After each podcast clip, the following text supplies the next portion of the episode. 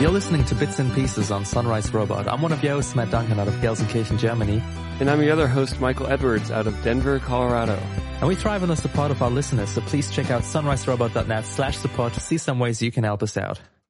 We're on episode 48, and I haven't calculated any of this, but aren't we like in our first, uh, haven't we closed our first year of Bits and Pieces by now? Yeah, I think beginning of February was our first episode. I should check it. Yeah. So we should celebrate one year of bits and pieces. Uh, yeah. So let's improvise everything. Let's throw this doc out of the way and just improvise an anniversary episode with the best All of right, of the here last year. um, uh, um, okay, let's go back to our show rundown there. um, we actually don't have any any follow up this time, so let's just start with a little bit more of NAMM. We talked about uh, some interesting devices, effects, guitars, instruments uh, um, in NAMM, the North American music something something, or what is it? Why is it called NAMM again? I don't know. Uh, we should know that. I got it. National Association of Music Merchants. ah, okay. Well, that's that sounds fair. Um, so it doesn't have to be in North America, so they could just bring it over here and. I would be happy, and I would go there and report live on not live and on it stage, seems but pretty international. So why do they have, does it have to be a national Yeah. association? Yeah. Uh, so the first device we've got here is called Touché, or like on the play on touch, because this is like a touch expression controller. Um, it looks a bit something like, uh, yeah, something you would put your shoe on to get it shined. Yeah. Um, or shown. I don't know what the, what the or it'd be on a, a horse's saddle. You would hold on to it. yeah. And uh, yeah, you can press it, you can shift it. It is touch sensitive, and you can slide across it, and you can just map any any expression you want on there. And so these guys in this abandoned warehouse are playing. Uh, both both are playing with this thing, and I'm looking at it and thinking.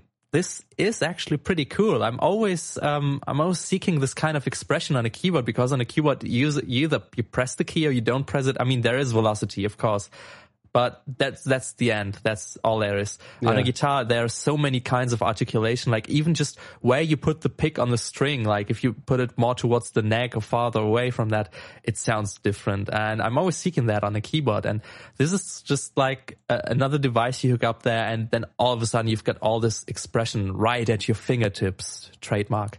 Um, so, what did you think about the, the, the functionality of this thing? Let's just keep it to the functionality, Um, not on the video itself. we'll get to the video later. Um, it it looked phenomenal. Like it, like you said, the the level of expression, the the even and they picked a good song for the video. Um, because they were able to demonstrate a lot of different types of expression. So whether he's making these staccato little taps on it, or he's uh, um, more dramatically um, changing the way a pad sounds or something, um, it made me want to play with it immediately. Yeah. Yeah, it's uh it just looks like whatever you think of doing and like uh if I have a thought in mind, I can just press it in a certain way and it does what I'm expecting it to do.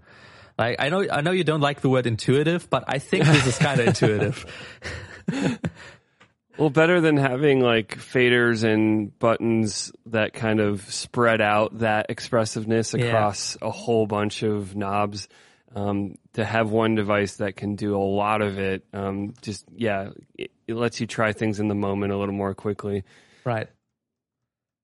Um, Um, but I'm- man, I'm this just- video, um, I'm just googling for the price. Um, I think I, I I can't find the quote right now, but I think I read something about it being very expensive, like in the middle of the three digits. So oh wow, It is I don't know if I kind- half a thousand dollars on one little touch device. So, so just from that, I would say, please make a budget version, something that doesn't have to look like some exotic wood. Just, just make it plastic. I'm okay with that as long as the expression in there is still there. Because I mean, it's just a bunch of actuators, maybe some sensors. It shouldn't be that complicated. It looks really Yeah. designed, and I- I'm okay with it being that expensive. But uh, yeah, I'm not gonna buy it at that at that price. Yeah. Um, I, these guys are kind of dressed up like halfway into Star Trek. Like they, they just need communicators on their chest. Yeah. and uh, it, what is the fetish with abandoned warehouses too? Yeah, yeah. Someone on Reddit uh, had this post. I think it was in the YouTube comments, but um, he made a checklist: abandoned warehouse, check. Gear that should never be in a damp abandoned warehouse, check. Jamming in an abandoned warehouse, check. Abandoned warehouse still has power, check. yeah. And some, It's some authentic. yeah, and somebody else uh, mentioned that it, it is cooler than expected, but is it as expressive as a space tambourine, which is of course a nod to the um to this uh, Zoom device ARQ? that we talked about, the ARQ, yeah, right, the, the Zoom ARQ watch. yeah. Yeah, but I love these little devices that supposedly are just made to do one thing, but you can do so much with it. And as I said, like you, you have something in mind, you press it in a certain way, and it supposedly does what you think it does. Uh, what else could you wish for? And kind of going in the other direction of rather than special hardware, um, there's Bitwig touchscreen control, which uh, kind of tries to turn your DAW into an instrument of its own Yeah. by basically giving you touch targets to control everything in your DAW. Yeah, this this looked really cool. Like from from the first time they they showed Bitwig a few years ago, which is kind of an uh, uh, it branched out from Ableton Live. Like a few people who worked on Ableton Live are now doing Bitwig. It has a similar um, paradigm to it, but lots lots of differences. I never really got into it, especially since I invested in Ableton Live 9. I'm not gonna switch anytime soon, but a lot of those things they are showing is like, man, please put that into Ableton now. so one of the now the latest update gives you touchscreen controls, and they demonstrated it on an uh, on a Microsoft Surface. It looks so cool. You click something, and it uh, just with this touch, like it's just the same thing. I I want to be able to just touch something, and it does what I want it to do. Now years of using a computer and a computer mouse, you don't even think about it anymore. Of course, you can just click on things. But what what really blew me away a little bit is the um uh, when when you go into this note matrix like on a, on a launch pad, like you don't have really have a keyboard, but this matrix. You can just uh, put your your your pe- uh, the pen or your finger on there, and then slide across it, and it has this um, really expressive um, modulation, like pitch modulation and other kinds of modulations, which you do just by sliding your finger there. And once again, you think of something and you're doing it, and it does what you expect it to do, and I love it.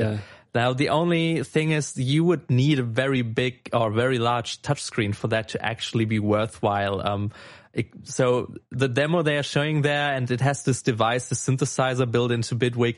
The knobs look really, really small. Like I Yeah. couldn't see like dialing in like a certain specific number on there.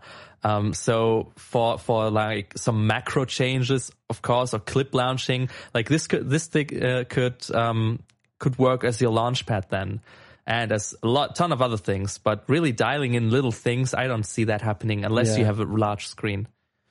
I mean, I even like maybe not what Bitwig is designed for, but just this concept of touchscreen streamlined controls is, you know, if I'm doing a live stream, it might be nice to have a, a soundboard, a mixing board, a um, scene switcher, all that kind of stuff for controlling OBS would be really nice to have in a more friendly format than.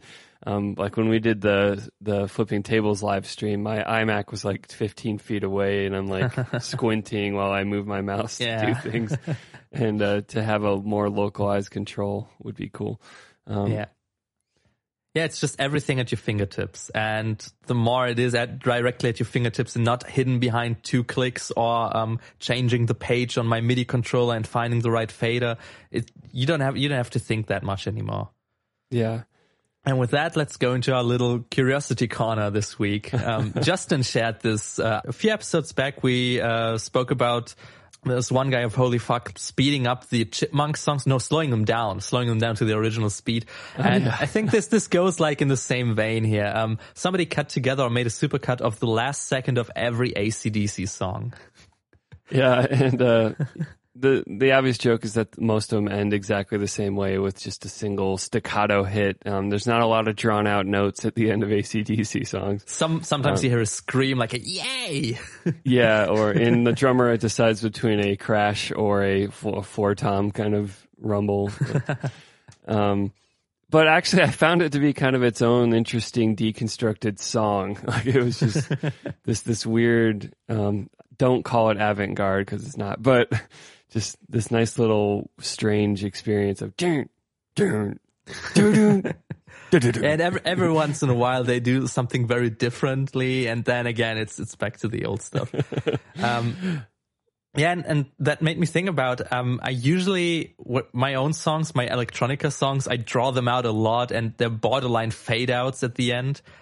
And then with the stuff we, we did with Saltless Skies, I think most of our songs also ended like this, which made me think, is this just like a genre specific thing, really? Rock songs are so easy to end on, on what we hear uh, with, with this ACDC supercut. Uh, just playing one last note, that's it. Uh, you don't have to think that much anymore. And it works. I mean, obviously. It just ties a bow on it. And I wonder how many of these songs where they, they had a long, like, like you just kind of cut it off with a hit. Yeah. I don't know. Pretty I mean, much every rock band I've ever seen uses this some, if not right. most of the time. There's only so much variety you can have. Either you stop staccato or you fade it out, and then there's some ways where you can just deconstruct it, which is usually what I do. Like just remove some instruments until you have only one instrument left, and then you hold that note. um, yeah, that's three ways uh, yeah, you can seg into the next song. I mean, I love it when, when bands just have their whole concert be one big jam where everything segs into the next song. Um, I, I listened to a little bit of Animal Collective Live the other week again, and I just love it that it's just one solid jam all the way through, except for one pause in the middle. But yeah, other than that, just ended ended on a one note. Uh, yeah, that's, that's especially okay. if you can hybrid that where it works seamlessly when you play the album, but also if you switch tracks, it still it doesn't sound like you interrupted some party. that's the best if you can pull off that magic, which actually isn't that that hard to do. Okay, tell me about Ankle Pants. yeah, I mentioned him last time because we talked about some interesting. Uh, yeah, we because we talked about the Zoom ARQ, the uh, the space tambourine. Um, yeah, this guy built himself like a space microphone with buttons and uh, some slide or some, some gyroscope sensor to um, ex- to control some kind of audio effects on his voice. I most yeah mostly on his voice, but also something has on his head. Um, so actually, I found this guy uh, because there was a Reddit thread about um, which artists or contemporary artists are actually pushing some musical boundaries, um, and this guy was mentioned. And uh, the the video that we are linking here in the show notes on sunriserobot.net slash bits and pieces slash 48 uh, you can you can see a, a boiler pl- a boiler room set like one hour of Ankle Pants um, you should really try a little bit of that. Um, probably not in the morning and not before going to bed, but some and not with children around. oh, definitely. Um, so it's safe to say he's pushing more than just musical boundaries. It's like the the uh, the lonely cousin of GWAR doing electro music. Uh, it's just yeah. weird. I don't want to take away too much. Just watch the video. But yeah, the technology but, that he's using is just insane. Just a fair warning that there is a penis on his face, and so all right, if, yeah, if that complete, so it's not safe for work. if, if, that completely turns you off, then don't watch it. But yeah, um, there's a penis face and it bounces around. Yeah, yeah, and there's a lot of people bouncing around in the background. Like this whole show is like a carnival party. I especially love the guy who's dancing around in a rescue blanket. Like this guy draped in a silver blanket, just moving around. Sometimes you see his face. It's just cr- crazy party. I don't know if I want to be there or if I'm just happy enough watching yeah. it from home, from a safety of my own home. Um, but yeah, the, so, so this microphone, he's actually built it himself. I mean, he's building this mask himself and it's all this crazy contraption that, that goes around his back with all these cables hidden uh, somewhere on him. And, um, I, I think it's just cool. And at the same time, um, why is it always people that are so eccentric like this guy who are building this stuff? Yeah. I mean, not not in a demeaning way. It's just that every time I notice someone who's doing some really out of out of bounds, crazy experimental stuff, yeah, it, it it's really that kind of experimental stuff. Yeah. What is the quote? Without deviation from the norm, progress is not possible. Thanks, Frank Zappa, for I don't know. Is that like the male version of "If you can't handle me at my worst"? um, one of the YouTube comments uh, as an update to us says that the penis on his face ejaculates now. Also, scary, terrifying, scary as fuck. So, so supposedly this guy likes to play shows in Germany. Maybe if he's around around sometime, maybe we can get him on the pseudo show. all right. I bet he's like really normal in interviews. Yeah, probably. He's like, ah, yeah, it's just for those weird ass people that come to my shows. I'm actually like, I work in an office. I don't know. Um, so, what is about those four commonly misused pieces of audio advice? Uh, so this was a very clickbaity titled article that I found. Uh, I think it was either through Reddit or might have been, oh dear God, Facebook. Oh God. Um, oh no. um, but it's basically four things that you've heard if you've been in music for any length of time and why they're not not great or, or misused or overdone. And uh, the pieces of advice are just use your ears. Um, just for being stupidly obvious, like, oh, I was going to use my eyes to mix this song, but all right. Um, things like you can't polish a turd, which means like if you record it badly, you can't save it, but that's only sort of like there's lots of crappy recordings yeah. that get salvaged or mediocre recordings that get improved dramatically. So you can kind of polish a turd. Um, it depends how disgusting the turd is. Um, and sometimes the turd is so disgusting, it's actually kind of awesome and you don't need to polish it. But, um, on, by the same token, on the other side, there are no rules like, ah, do whatever you want. Ah. and, uh, people take that too far because there are good principles to making things sound good and making things sound pleasing. So there are rules and you just need to learn them well enough so that you can break them intelligently. But um, that's what people say about jazz. So yeah. Um, and the last one I skipped was uh, it's the ear, not the gear. Well, it turns out really good gear helps a lot. And yeah, you, right if there's no ghost in the machine, it's going to be a stupid result, even with the most amazing mic. But um, you know, you bring a little bit of art to it, then your gear is going to elevate that. So I don't know, like, I, it's good to tell people not to blindly accept advice, but when is that ever not yeah. true? Um, I just find it interesting that all those four points, um, I've I've actually read I've actually read so many threads where those topics actually came up. So um, there is a reason why you brought up those four points. Let's just go through them one by one. Like just use the ears. So many times, I mean, we live in this in an age where everybody's working in the box. Especially the people who are online asking for advice are the people who who mix on their computer. So obviously they're not sitting on some hardware where they can only see the knobs that they're turning. And everyone has like three thousand waveforms displayed at any given time uh, where can see what's happening to the audio. So of course it's easy to fall into that trap of I'm just going to look if the waveform looks a certain way and you stop really thinking about it. Um, lots of times I, I really like the, the, um, compressor on Ableton, which actually shows you like how it's, it's not clipping, but like, um, attenuating the sound wave yeah. and it, it helps dialing it in. Of course, I'm using my ears to, to dial it to the point where it sounds nice, but it's great to see like, okay, this is the point where it actually starts doing something, um, even if it's just a little bit. Um, but yeah, of course, you easily fall, fall into that trap because everything is visualized nowadays. I don't have my hardware equalizer here where it's just knobs and you have to rely on your ears. And yeah, it's, it's an extra thing you could use. And, uh, I like looking at my, my, um, uh, songs through spectrogram and compare it to another song because even though I'm I'm using proper headphones, there's still some things which I don't believe I can hear that well. And if the waveforms, uh, or not the waveform, but the, the frequency response looks similar to a professionally mixed track, that's already something that's good to see. Like you you you're not doing a lot wrong if you're at that point. Yeah. So it's just like to confirm the choices you make. It's sometimes good to look at some diagrams or some some visualizations. Yeah, because yeah, especially if you've been mixing for a while, um, you just get really biased, or you get weirdly like fatigued.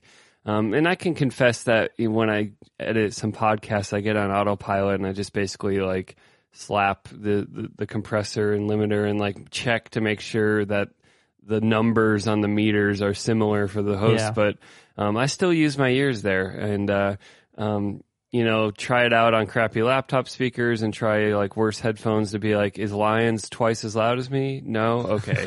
like perceptually, does it feel like we're equal? Um, yeah, so let's just say use both. Use both if you can. I mean, of course, use your ears mostly, but it's not bad to use your like, eyes. it's like getting a second opinion. Yeah, right. Um, yeah, you can't polish a turd. Oh, there's a lot of turds I polished on my own music. Uh, certainly, mostly the vocals. Um, you, you, can always get something out of some, yeah, out of a bad recording. Uh, it's not impossible. And yeah, there is a point where you can't really make it any better. But even then, it's sometimes subjective. And I don't know if, if it's, sometimes you have no other choice. So sometimes there is no other way to re-record something or there's something in a track that you can't, you don't, you can't reproduce everything around it. So you have to work with it somehow. And yeah. Yeah. Well, I was just thinking like on some of my recent recordings, like my acoustic guitar has some fret buzz at certain spots in certain places. And I don't really have the inclination to solve that or to go get my guitar set up or fixed or anything like that. And so I could sit and obsess over it or try to like hack my performance into not having it. And I might do a little of that. Um, but also most of these parts are going to sit in a mix where no one's going to hear or notice yeah. the, the, slight tiny bit of buzz when I was holding yeah. that chord. And it's like, ah, it's just part of the, the salt mixed in. Yeah. That, that's another point we should talk about someday, um, about how we listen to mix and a song and how just the general public perceives the music you're mixing, like the most minute things they would never think about. You can crap out the worst mix possible. And if they like the song, they like the song. Now, this shouldn't be like a blank check to mix badly, of course, but, um, sometimes like thinking about your audience, like me thinking when I released my EP, how many people are going to listen to this and how many people are going to listen to this who are actually hearing those differences, which is the point where I then stop mixing and stop fuzzing around with those yeah. little details that I still ship can it. hear sometimes, but you have to ship it someday. Yeah, and then there are no rules. Like how many times we talked about this on the show in one of our first episodes. Um, do I have to learn music theory? Like, do I have to know the rules of music theory? And with that, do I have to know the rules of mixing? Like, yeah, obviously you shouldn't, uh, you shouldn't high pass a bass guitar at 500 hertz because there's no bass guitar left at that point. Um, yeah as long as you don't want that as just as an effect, that's a different I would thing. Just, but. I'd want to cross-examine the questioner and be like, "Are you asking because you don't want to learn, or because you have good reason to disregard something?" There are things where it's like, "Oh no, you don't need to worry about that." But you know, if if your motivation is, "Ah, this is hard, I'm done," like that's not a good enough reason. I mean, I I know this behavior where you don't want to do something, so you go hunting for all the evidence so you can be happy that you're not going to do it. Yeah. Um, and people do this, but you know, music theory, learning how to mix, it, it'll just help you make better music. Right. Learn the rules, and of course, sometimes you will try to do something experimental and you will feel uneasy because you're doing something that you haven't learned it that way. No, you shouldn't set your compressor to that release ratio, uh, threshold and that ratio. Um, yeah, but then we go back to does it sound good? Use your ears. If it sounds good it's fine. Like um you, you have to know the rules for like 90% of the cases where you want to some want something to sound like uh, people expect it to sound like. And then the other 10% yeah go out of your way to to break the rules to make it sound interesting to have something unique in your mix maybe. But yeah for most stuff there there are certain rules. There aren't there aren't any set frequencies where you should cut a guitar but there is a broad, uh, um, yeah, instruction you could go through to make sure that your guitar doesn't sound like garbage or like a turd. Which you can't polish. Yeah, you can't. It's impossible. yeah, one rule you should never break is you shouldn't, uh, you should never mix on Beats headphones. So just, just my opinion. Now, uh, so we've got this article about Beats headphones. Yeah, this was an editorial that was basically uh, Beats headphones are popular for a reason. And uh, it was this kind of article of like, everyone's always hating on beats, but sometimes you just want some bass in your life. And uh, that's sort of my impression of the, the author of this article, um, who wasn't saying he liked beats, but wanted to, on behalf of beats lovers, I guess, uh, defend beats. and I just came up with some analogous um, analogies for the same point, which is like candy is popular for a reason, healthy food is boring, or, you know, motion smoothing on TVs is popular for a reason, original frame rates are boring, or uh, color oversaturation is popular for a reason, color balance is boring. Um, these may not be incorrect. Like people like smooth looking TVs because they don't realize how terrible it is. Um, people like candy, um, but it doesn't really undo the criticism of what Beats is, which is yeah. a non a non neutral yeah. piece of headphones. And on top of that, just made um, unnecessarily expensive because of the brand. I mean, we're paying for yeah. the brand. You're paying to be allowed, I would say, to wear Beats headphones. Um, you can, so if you just want bass, you can get other headphones that supply you with the straight, the same amount I remember of bass. The, the CD player, the CD player I used in the '90s had bass boost as yeah. a switch. I mean, this I is not a new fad. Stereo had one. um, yeah. yeah. my car stereo has some buttons for just instantly adding yeah. bass to everything. But it ha- doesn't have to be beats for that to, no. to, to, to, be. I actually think the worst thing about Beats is that they're kind of cheap plastic. Um, not that they have a, a non-neutral bass heavy yeah. bias. Yeah. Yeah, and everything else is, I mean, of course it's subjective. I know that, um, yeah, I know a lot of people who would rather listen to something with the bass turned up. I personally don't like that. I personally enjoy my very neutral headphones that I'm, I'm using because since, since I've been using them, I feel like I can actually hear everything in there. And I'm, I mean, I'm, I've talked about this. I'm a little bit more analytic when I'm listening. I, I don't just jump around and dance to music on my headphones. But even then, I would probably use those headphones because I like the way they sound and they sound neutral and I like the neutral sound. Um, I don't complain if there's too much bass, but if it's uh, about really getting the experience that I think the guy who mixed this or the person who mixed it wanted to it to be conveyed with, I want to use my headphones, which reproduce that mostly. Yeah. Well, one of the rules I learned was that you should feel bass in your chest and not in your head. Yeah. Um, especially for live mixes. Right. And, uh, how can you feel bass in your chest with headphones on? like, I think I care about bass more if I'm in using speakers. Yeah. If there's but, subwoofer, that's a whole different story. Yeah. Um, and even there, I usually don't want it super crazy loud yeah. or, or, but, um, there you go. Um, yeah. But this was a, a big, long-winded editorial, which you could check out and then watch the murder in the comments back and forth about, I like beats. Why does everyone hate me? I'm persecuted. Yeah. And then the other people going, dude, we're just saying they don't sound good. It's fine. Yeah. Yeah. My, my analogy just to add to yours was, um, somebody saying, I like my colored glasses because I prefer to see the world with a red tint.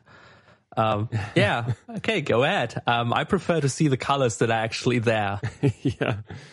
I don't need to buy $400 sunglasses. so Animal Collective released a new song and they did it through their app, Painting With by Animal Collective.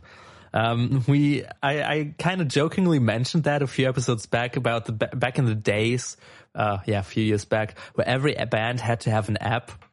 I think it was when we talked about Reverb Nation, which kind of um, gave you a way to, to make your own app, uh, like a cookie cutter musician or band app. And yeah, now Animal Collective went ahead and did that. Um, yeah, it's iOS only. I actually, I would have, just because I like Animal Collective, I would have downloaded the app if I could have. Uh, just to get that sound, but I wouldn't have like turned on the app just to listen to that song. Like those days are way over. I remember, yeah. um, there was a time where I think it was a song by Static X, the time where I listened to like a lot of hard rock and metal. And they had this like online, not greeting card, but like this, this e-card where there was a player embedded. And this was the only way I could listen to that song because MTV would, MTV wouldn't play it. Um, there wasn't any file sharing that I knew of at the time. So the only way for me to listen to that song was visiting that website and opening that e-card that you were supposed to send to other people through MySpace or something. Like, world of scarcity, man. yeah, those days are over. Um, put it on Spotify. Just put it on Spotify, yeah. on Apple Music, Google Play Music, or YouTube. Maybe YouTube is actually the best option still. Um, and I suppose somebody actually already ripped it and put it on YouTube anyway. So, um, I can see like, especially with Animal Collective, they have some, the medium is the message. I know, um, and the, the presentation is very important, especially with Animal Collective. The visuals are always part of the experience somehow. Um, just don't make me download an app yeah, I forgot to. I downloaded the app and I never launched it, and I realized that like 15 minutes before we started, and I was like, I'm not going to launch it now. Launch it now. Launch it now. Live. Um, yeah, I'm with you. Like, don't make an app, musicians. Just stop. Like, I don't know, like the, the idea, like, but then people can look up tour dates and like get updates on what the band's doing. It's like, yeah, it's called a website or a Twitter or account. email newsletter. Yeah. Well, don't just make a vague experience. Like, if you're going to make an app, like make a game or like Animal Collective should make like a, a podcast app and be like, there's a button to play Animal Collective, but really it's just a podcatcher. And you're just like, what? Uniform Motion released an album together with some, some jump and run. It's really the most basic jump and run. You le- run from left to right and you collect some stars or something. And there was a song playing to that. And I played that for 10 minutes and I listened to like half of the, the, the album that way for some reason that worked, but maybe Yeah. because I didn't have to download it on my, my phone. Maybe I But could I don't want a thousand jump and run clones with music. Flappy not Bird. I'm going to release my new album with Flappy Bird on it. uh, cookie. Uh, so, um, uh, of course, feel free to complain about me if you feel like, okay, that's just a lazy excuse, but I'm, yeah, I'm, it's just the experience that I made with those apps. It's, I don't want to use them. I'm just going to wait until that song release or somebody uploads it on YouTube. By the way, I'm pretty stoked for the new album. They are going to, they are going in a little different direction this time, but, uh, yeah, let's wait for that to, to actually come out. Then we can maybe do a review. Yeah. nice segue. Um, this next article was something that uh, Lions also shared with us, I think, um, which is uh, get paid to write reviews. The site is slicethepie.com. And, uh, you, you know, you create an account and uh, you listen to music and you write little reviews and you get paid. And, uh, yeah, uh, Lions shared this with the, the look of disapproval, which I totally get. And, uh, we we covered some of these sites uh, a while back, and here's another one to throw into the pile of. Um, my my joke was in in capitalist universe, everything costs money. So, um, p- you cost money to make things, cost money to get people to listen to it. Um, I don't know. At, I think at that point, I can just write my own review and just skip the whole part because I, I'm just uh, thinking about where I'm the one being paid for this. And even though maybe the algorithm behind it, where it distributes those reviews to people to write those, maybe there's just completely randomness. But at the same time, if I was writing those reviews, I would always be thinking, maybe I should write a positive review so I can get more reviews, more like uh, more people paying for reviews being written. So uh, um, I'm gonna go ahead and write a positive review, even if I didn't like the album, just to make sure that I'm not being excluded in the future when people just want. I mean. Of course, people pay money. They are expecting to get a positive review. Even if they have to be completely honest and say, okay, my album sucks. I'm getting negative reviews. Um, they're paying for it. They're probably well, you wouldn't seek reviews. You especially would not pay for reviews if you thought it was going to come back and be Right. horrible. So everybody who pays for this is at least, if they're not completely lying to themselves, they're expecting something positive. So I, on the other end, would try to write something positive, which just, yeah, you can just write the review them yourself that way, um, and just be all positive. And I mean, it's not like, um, if you write the name under there by wh- whoever wrote that review on Slice the Pie, uh, anybody else is going to come along and say, oh, so this guy says it's cool. Yeah, I don't recognize that name. It's not like Pitchfork gave me a good review. It's just some random person. So I might as well just write my own review at that point and skip the whole pay for a review thing. I, I don't know. I just can't see why you would want to use that. Yeah, uh, like if if you just need glowing quotes and it, it isn't going to be the Rolling Stone guy or the New York Times or something, then ask your friends. They'll come up with something. You don't Right. feel grimy as much as cre- inventing your own quotes about yourself, and no one will know the difference because friend versus completely anonymous internet stranger. Well, Yeah. same thing. Right. Yeah, and then in the end, um, reviews. Like, uh, if, if you just get this review now, if it's not on some well-known blog or website, what is what is the worth of that review then? Just some tagline you can put on the album like uh, this is a phenomenal album says uh, music review guy 68 i don't know it's just what what is what is actually the purpose of that review just by itself if it's not on some platform that people are actually visiting and consuming Yeah. uh, yeah, unless you, you actually want feedback, which is completely different. Now, if, if you say I'm paying to get feedback by professionals, like I want to get feedback on the mix, or I want to get feedback on just the composition, that's a different story. But we're talking reviews here, and review to me is just promotion. Yeah. And yeah, why would you buy promotion from anonymous people with no weight or cr- marketing Yeah. credibility? No cloud, yeah. Um, yeah, that would be a more interesting service of like if you could get reliably amazing feedback from people. But I mean, the people you know that are really, really damn good at mixing stuff, do you think they want to sit around and listen to horrible bands? Yeah. How much would you have to get paid to be willing to do that? Yeah. So um, at that point, you might as well just go into your everyday uh, Reddit community or some other community and just share it there. And uh, you, you're going to get some feedback there. And people are going to be honest, believe me. Now, Yes. probably the people who don't like your stuff are going to be more honest than those who liked it. But yeah, you're going to get some honest review there. And you're not, you don't have to pay for it that way. yeah. You pay for it in your, your self esteem that Yeah. destroyed. Sleepless nights. Uh, our last little uh, curiosity this week is uh, Shure is coming out with a new dual diaphragm dynamic mic called the KSM 8, which uh, the KSM line seems to be one of their premium lines of uh, not phones, microphones. Um, I have one of their some kind con- of phone. I have one of their condenser KSMs. It's a KSM uh, 44, and I've used that for over a decade. And it's one of my favorite mics. It's a really good vocal mic.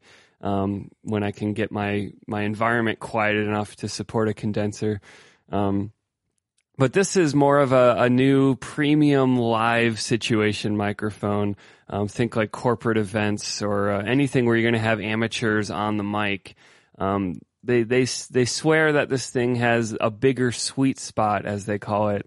Um, so people that are in different distances and positions around the mic, it'll it'll pick them up better. But yet somehow magically still won't be a ton of feedback in your life. Um, they they have all these glowing quotes from engineers and, and sound guys also saying that they didn't have to EQ the thing much, that it's just magically already perfect for voices. and so, I mean, this is a marketing page, so of course it's going to have all this stuff. Um, but then again, I mean, Shure makes some really solid mics, and Yeah. they they, they kind of earned some credibility in this space. And so I, it just caught my eye when I, I saw this press release go out. And, uh, you know, I was kind of curious what your thoughts on this mic are based on what the, you know, obviously the marketing is telling us. We don't have real world reviews really. Yeah, so I watched the video on that page, which briefly goes through the history of Shure microphones and why they're a staple of the industry and how the SM80, SM58 is so popular. And so they, they explained how this KSM8 kind of builds on the technology of the SM58 and they added this second diaphragm to kind of control the slow end. So what you usually have is when you go get, get closer to a microphone, you get this proximity effect, which boosts the low end. And so this second diaphragm kind of works against that. So you don't get that proximity effect. And at the same time, you can move further away and it's still picking up your voice pretty well. And as you explained, but everything around that still filtered out. So you don't get a lot of feedback. Which is perfect. I think my initial reaction was give that to everyone, please. Now I just looked up the price. So at least here in Germany, it's 500. 500 euros. Yeah, hefty fine. Um, so, uh, the SM58, I, s- I believe still hovers around 100 euro. Uh, I think it's 90 in the US. yeah. So yeah, yeah. you can't go wrong with an SM58, but I can see how this is just, uh, if you really want to make sure that everything sounds good. And as you said, people who don't have any mic technique, and I've seen local, we've played with local bands where the singer didn't have proper mic technique, which if that's all you have to do, if that's your one job, you should have proper microphone technique. um, yeah, please. Uh, so it would be great if every audio technician now at least has one of those in his arsenal. So if they see the singer just kind of using their microphone the wrong way, just give them that at KSM8 and everybody's going to be happy. So if that thing actually does what it's supposed to do, great. Now I didn't see or I didn't find any audio demos on this website. Um, or at least, but even then, uh, it's hard to judge it because, of course, they're gonna demonstrate it in the the best possible Yeah, way. ideal circumstances. So I'm gonna keep an eye on YouTube when there's gonna be a review. I, I I'd like to see a review on this microphone on a big stage compared to an SM58, like with the whole band playing, and then you just isolate the vocal track, and then you can really hear like the difference. I would be really interested in that. Um, I have no reason to believe that they are lying to us, as you said. I mean, yeah, they they have they have great line of microphones. Um, one quote I found funny in this um, in this in this video. Uh, they they started somebody started a sentence with uh, "Shure, it's the right company to do it because," and in my mind the, the sentence went on with "Because we're swimming in boatloads of money thanks to the SM58." Uh, not that they don't deserve it, but yeah, they they have the money to experiment. Well, that reminded me of like Tim Cook loves saying like only Apple could have done this, and it's like only Shure. yeah, when you have you know three trillion dollars of R and D, yeah, only you can do that. So yeah, I'm looking looking for reviews on the thing. I mean, I mean, I'm not gonna buy one. I don't have. I personally don't have a use for it, but I love it when things like this exist. Of course, I love it when technology gets better. The SM58, they, it hasn't changed much, or it hasn't changed at all, pretty much since its inception. Uh, it works fine, but um, there's always something to make better, just even a little bit. Question Yeah. is, uh, yeah. Um, diminishing returns at some point, which is m- probably why they're selling it at 500. Yeah. Um, maybe it will go down in price. Maybe this will become the new SM58 at some point when it gets cheaper to produce. And with that, we should go to our picks of the week. Um, yes. You should start first. All right. My pick of the week is a song called Prank Calls by Kelley Stoltz. And uh, I just encountered this through my Discovery playlist, um, which isn't the only place I discover songs, but it is a very nice one. And uh, I would describe this song as pretty much damn near perfect roll credits music.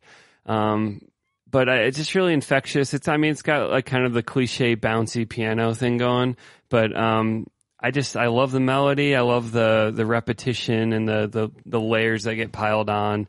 Um, it's just delightful and it's, it's kind of got a nice lo-fi aesthetic. So let's just listen to some prank calls.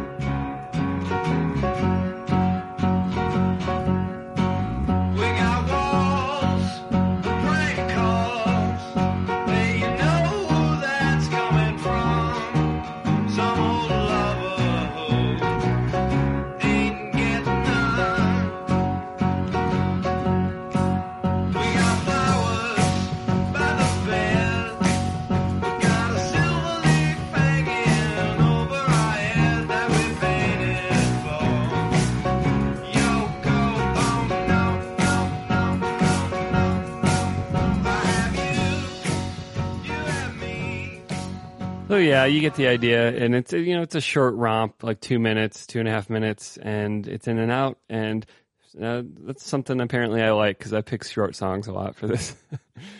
so what did you make of it? It evens out that way. I usually pick long songs, which is also true for my pick of the week this week. so yeah, this song it's- short, it's raw, and uh, it's just a solid song. And there's totally no pun intended in those three adjectives. Um, I this is a case where I just got reminded of our discussion about uh, like you can't polish a turd and it's about the gear. Like listen to this, it sounds so raw. It sounds just like put that microphone in there. Oh, I don't care if it's overdriven.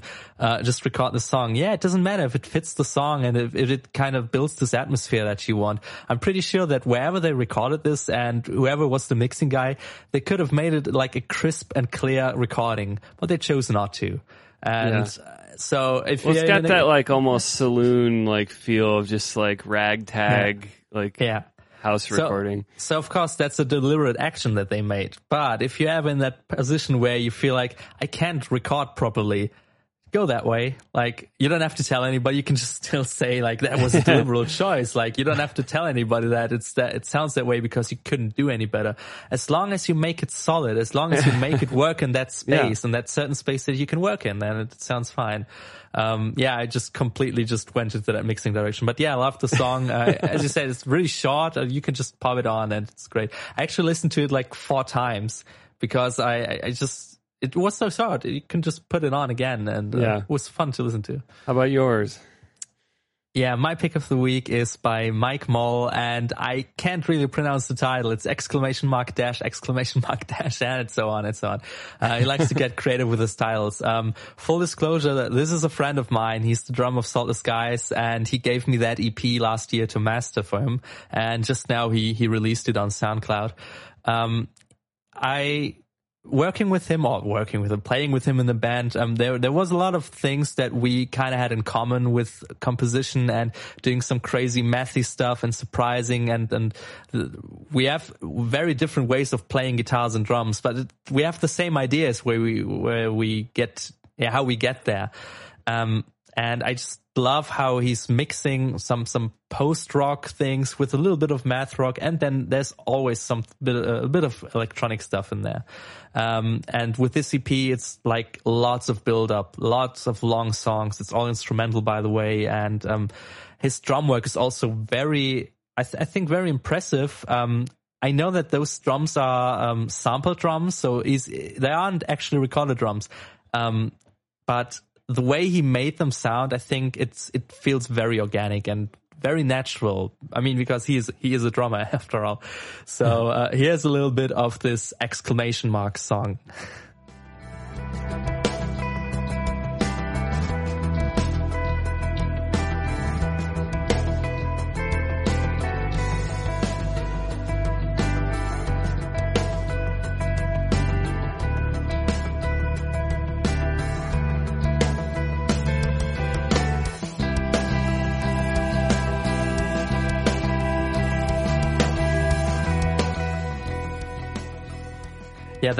Short little pause, I would call it, and that that's just one of those ex- surprise that I usually mean. Like anybody else, you could just throw a crash and then then start going into overdrive mode, Yeah. which he does a minute after that. But it's just like no, no, you're not getting that yet, and I really love that. Yeah, and I, that's my favorite part of the song is when it goes into those triplets. Um, whether it's the the build up part or, or the more full full bore. Um, just a nice, satisfying, long exploration of this stuff. Um, the the exact opposite of the song I picked. A nice, long, drawn out, takes its time, adds layers. Um, sometimes you're really in the mood for that, just to kind of put it on, and whether you're focusing or going about your business doing something else, it's uh, it's awesome. Right. Yeah, and even when it's completely going overdrive, it's still in a way that it's almost drone or ambient in, in some Yeah. ways. Like it's not hectic. It's just, of course, it's loud and it's overdriven, but it's not hectic. And not stabbing you in the ears. right. What is the? I always hate the the review cliche. Review guy sixty eight probably says this a lot. Um, angular guitars, that are muscular. Like, are guitars angular? Yeah, I sometimes find myself using that that phrase for my own melodies. I, I think it's just angular. I, for me, an angular melody is just something that jumps around with big intervals. Like you don't have that usual phrasing you would you would do if those were if it were a vocal melody. Like you wouldn't sing that, but on a guitar you can just jump around. And for me, that's that's angular. And with that, we have episode 48 of Bits and Pieces. Thanks for listening all year. This is basically marking, even though we didn't quite get to 52 because we changed our release schedule. This marks a year of episodes. And uh, just thank you so much for being on this journey with us as we keep going. And uh, you can always find our show notes, including a link to our Spotify playlist, which we gather songs to, um, our picks of the week every week. Um, you can find that at sunriserobot.net slash bits and pieces slash 48. And uh, me and Matt love feedback, and you can tweet us. I'm Mike. I'm at sudo Michael, S U D O Michael. And Matt, your Twitter name. At Echolox, E C H O L O X. And uh, you can subscribe to our show with your favorite podcast app. If you don't have a favorite podcast app, check out Podcast Addict or uh, Pocket Casts. Or if you're on iOS, you could also check out Overcast.fm. Then just search for Bits and Pieces or search for Sunrise Robot, and uh, you'll find our shows, and that'll be good. Um, then you'll get new episodes automatically every week delivered to your device. Then when you're on your commute to your office job that you hate, you can at least have some joy of listening to us on the way. Or if you're working on your new ankle pants penis head. yeah. Let there just be, every artist needs a penis face now. Um, if you'd like to support us directly, um, you can send us penis, no, please don't. Um, you can, uh, go to patreon.com slash sunrise robot And uh, every dollar that comes our way just helps us make these shows better, helps us invest in uh, new shows or new gear um, to make this all work. And with that, special thanks to our top Patreon sponsors, Benji Robinson and Carolyn Kraut. We love you guys so much. Thank you guys. All right, we'll see you all next time.